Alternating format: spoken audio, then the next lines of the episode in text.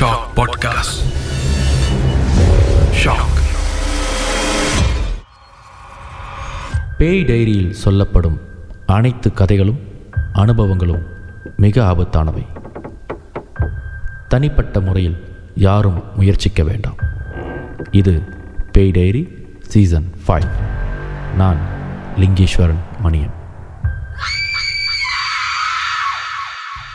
பொதுவாகவே இந்த உலகம் பல மர்மமான விஷயங்களோட கலந்து சுழன்றுக்கிட்டு இருக்கு இன்றைக்கி இருக்கிற இந்த வாழ்வாதாரம் வாழ்வியல் தொழில்நுட்பம் இது எல்லாம் நமக்கு என்ன தேவை நமக்கு என்ன வேணும் அப்படின்றத பேஸ் பண்ணியே இந்த வாழ்க்கை பயணிக்குது. இன்றைக்கி என்ன சாப்பிடலாம்? இன்றைக்கி எப்படி உடுத்தலாம்? இன்றைக்கி எங்கே போகலாம்? அடுத்த மாதம் எங்கே சுற்றுலா போகலாம்? அடுத்த மாத தேவைகளுக்கு எவ்வளோ சம்பாதிக்கலாம்? இன்னொரு பத்து வருஷத்தில் நம்மளுடைய சம்பாத்தியம் எப்படி இருக்கணும்? நம்மளுடைய கேரியர் எப்படி இருக்கணும்? அப்படின்னு நமக்கு என்ன வேண்டும்? நமக்கு என்ன தேவைன்ற ஒரு வாழ்வியல் டிசைன்லேயே போய்கிட்டு இருக்கோம் இதனால் யாராச்சும் திடீர்னு ஒருத்தங்க வந்து அங்கே ஒரு மரம் இருக்குது அந்த மரத்துக்கு கீழே ஒரு உருவம் பார்த்தேன். எங்கள் வீட்டு பின்னாடி ஒரு நடமாட்டம் இருக்குது நான் படுத்து தூங்கும்போது என் கட்டில் கீழே யாரோ என்னை பார்த்துக்கிட்டு இருக்கிற மாதிரி ஒரு உணர்வு இருக்குது அப்படி சொல்லும் பொழுது இது எல்லாம் மருத்துவ ரீதியாக இல்லை ஒரு சைக்காலஜிக்கலி சில பிரச்சனைகள் இருக்குன்ற பார்க்குற அளவுக்கு நம்மளுடைய சிந்தனை ஆற்று வளர்ந்துருக்குன்றது பெருமைக்குரிய விஷயம்.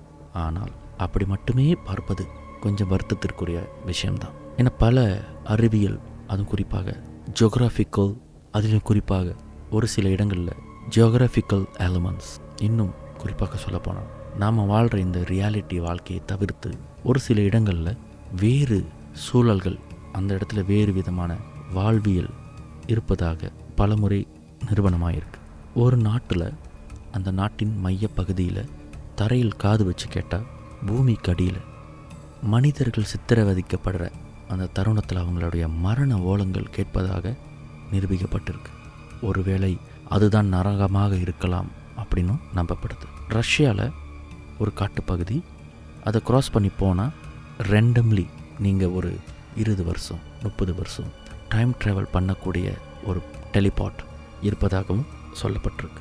வெளியூரில் விட்டுருவோம். நம்ம வாழும் இந்த நாட்டிலேயே பல இடங்கள் உட்பிரவேசிக்கக்கூடாது அப்படின்னு தடை செய்யப்பட்ட இடங்கள் நிறைய இருக்குது நம்மளுடைய பார்வைக்கு புதுசாக ஏதோ பில்டிங் கட்ட போகிறாங்க போல இருக்குது இல்லை ஏதோ ஒரு கவர்மெண்ட் ப்ராஜெக்ட் வருது போல இருக்குது அதனால தான் பொதுமக்களுக்கு இங்கே தடை விதிக்கப்பட்டிருக்கு அப்படின்னு பார்த்துட்டு நம்ம நம்ம வேலையை பார்க்க போயிடுவோம். ஆனால் குறிப்பிட்ட சில இயக்கங்களுக்கும் அந்த நிலத்தை ஆக்கிரமிச்சிருக்கிற டெவலப்பர்ஸ்க்கு மட்டும்தான் தெரியும்.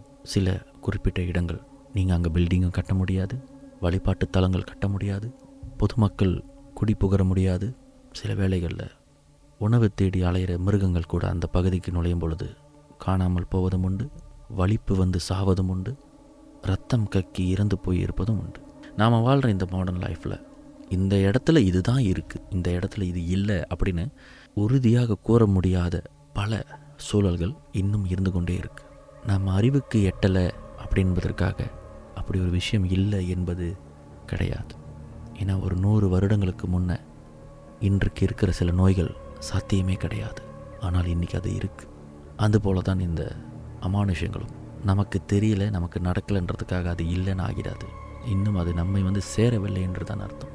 இப்படி மிருபு அப்படின்னு சொல்லப்படுற கடா மாநிலத்தில் ஒரு முக்கியமான ஒரு சிற்றூர் ஒரு சின்ன டவுன் அது.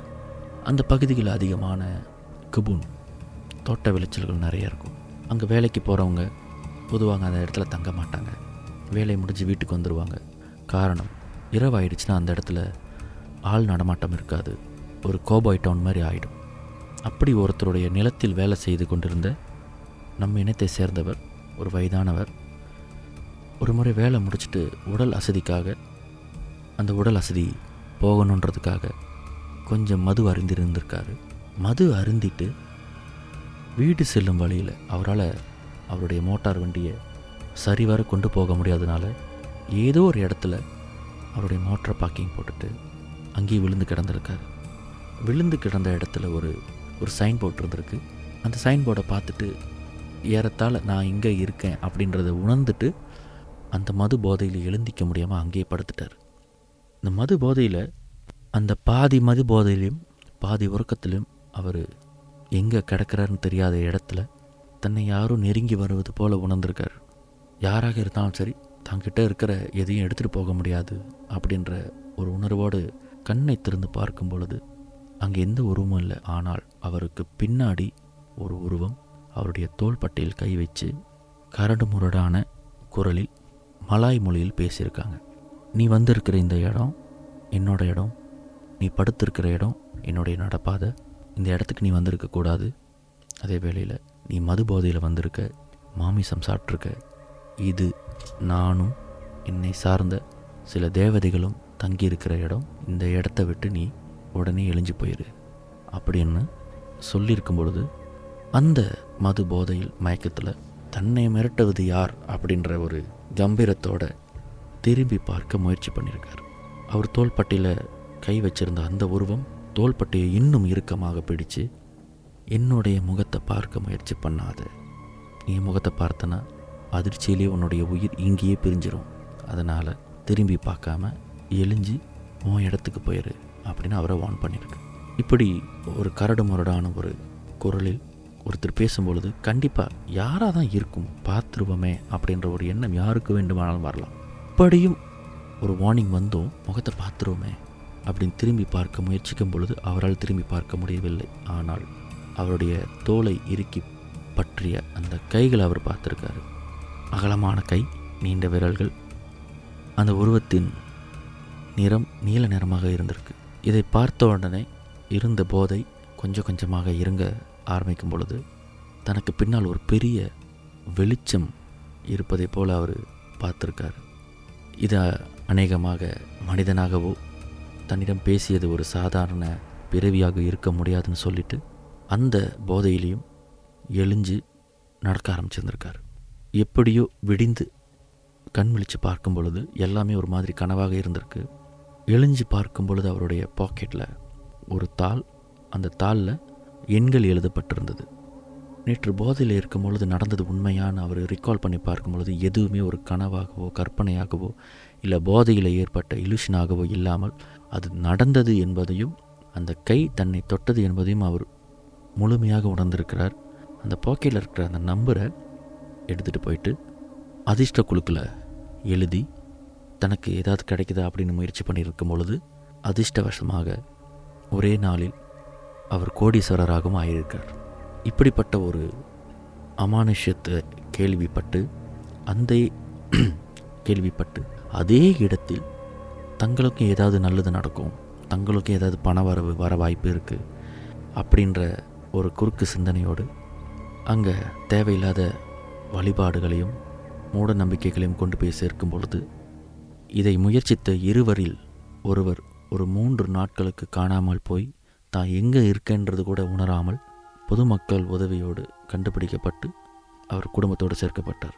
இன்று அந்த கோடீஸ்வரராகிய இந்த அனுபவத்திற்கு சொந்தமானவர் இன்னைக்கு குடிப்பழக்கத்தெல்லாம் விட்டுட்டு தனக்கு உதவிய அந்த சக்தியோ தெய்வமோ யார் என்ன அப்படின்பதை கண்டுபிடித்து இன்று ஒரு சிறப்பான வாழ்க்கையை வாழ்ந்துக்கிட்டு இருக்காரு. பல விஷயங்களை பகிர்ந்து கொண்டவர் ஒரு சில விஷயங்களை பகிர்ந்து கொள்வதற்கு மறுத்துவிட்டார். எது எப்படியோ ஒரே இடத்துல ஒருத்தருக்கு நல்லது நடந்திருக்கு அவருக்கு நடந்த நல்லது நமக்கும் நடக்கணும்னு சொல்லி தேவையில்லாத முயற்சியில் ஈடுபட்ட சில பேருக்கு பாதிப்பும் ஏற்பட்டிருக்கு. சில வேளைகளில் மதியை விதி வெல்லும் அப்படி தான் ஒருத்தருக்கு ஒரு அதிர்ஷ்டம் அடிச்சிருந்திருக்கு அவருக்கு அடித்த அதிர்ஷ்டம் நமக்கு அடிக்குமே அப்படின்னு புளியை பார்த்து பூனை சூடு போட்டுக்கிட்ட கதையாக நாமளும் கண்ட இடங்களில் போயிட்டு திரியணும். கண்ட இடங்களில் நம்மளுடைய மூட நம்பிக்கைகளை கொண்டு போயிட்டு திணிக்கணும் அப்படின்னு முயற்சி செய்வதும் ஒரு வகையில் சாபத்தை நாமளாம் தேடி போகிற மாதிரி தான் இது போன்ற அனுபவங்கள் பல பேருக்கு இருக்கும். குறிப்பாக முன்னொரு காலத்தில் ரப்பர் தோட்டத்தில் வேலை செஞ்சவங்க. அவங்கள்ட்ட போயிட்டு ரப்பர் தோட்ட கதைகளை கேட்டு பார்த்தீங்கன்னா இப்படிப்பட்ட பல அமானுஷ்யமான கதைகளை சொல்லி அந்த ரப்பர் தோட்டத்துக்குள்ளே வாழ்ந்து கொண்டு இருக்கும் ஒரு சில தேவதைகளுக்கு அவங்க கொடுத்த காணிக்கை படையல். இந்த கதையெல்லாம் சொல்லுவாங்க. இந்த தேவதைகள் தெய்வமாக ஆகாது ஆனால் நிலத்தை பாதுகாக்கும் ஒரு தூய சக்தியாக வழிபட்டு வந்திருக்காங்க. இந்த கதைகளும் அனுபவங்களும் ரொம்ப சுவாரஸ்யமாக இருக்கும். ஆனால் எந்த ஒரு விஷயத்தையும் முன்பின் ஆராயாமல் களம் இறங்குவது ஆபத்தானது. நான் லிங்கேஸ்வரன் மணியம். இது பேய் டைரி சீசன் ஃபைவ்.